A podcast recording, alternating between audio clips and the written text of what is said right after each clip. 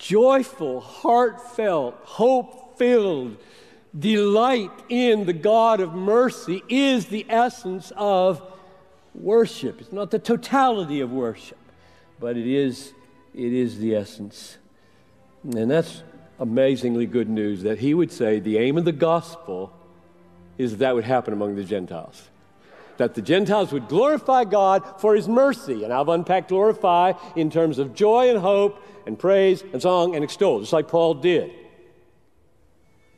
And the reason that's such amazing news is that we get the mercy, God gets the glory. We get the joy, God gets the praise. We get the hope, God gets the honor. Such a deal. This is the best of all possible worlds. That God would set up the universe in such a way that his praise and his glory and his honor would be a function of my joy and hope. Amazing. So, we are calling the nations to be glad. Let the nations be glad. And that's not the opposite of let the nations worship God.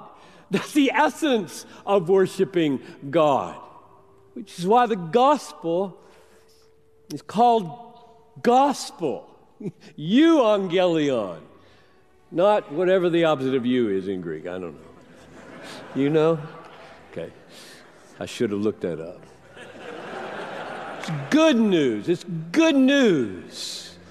Because what I'm commanding you to do, namely, lay down all your idolatry and false worships, is to find your ultimate satisfaction in a God who finds his glory in that satisfaction. Such a world have we been given.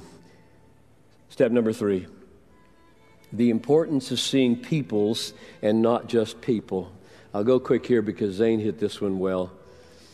So here we are, chapter fifteen, verses nine through twelve. It seems to me there's little doubt that the word Gentiles is sometimes used in the Apostle Paul to refer to individual non-Jews. I'm not disputing that.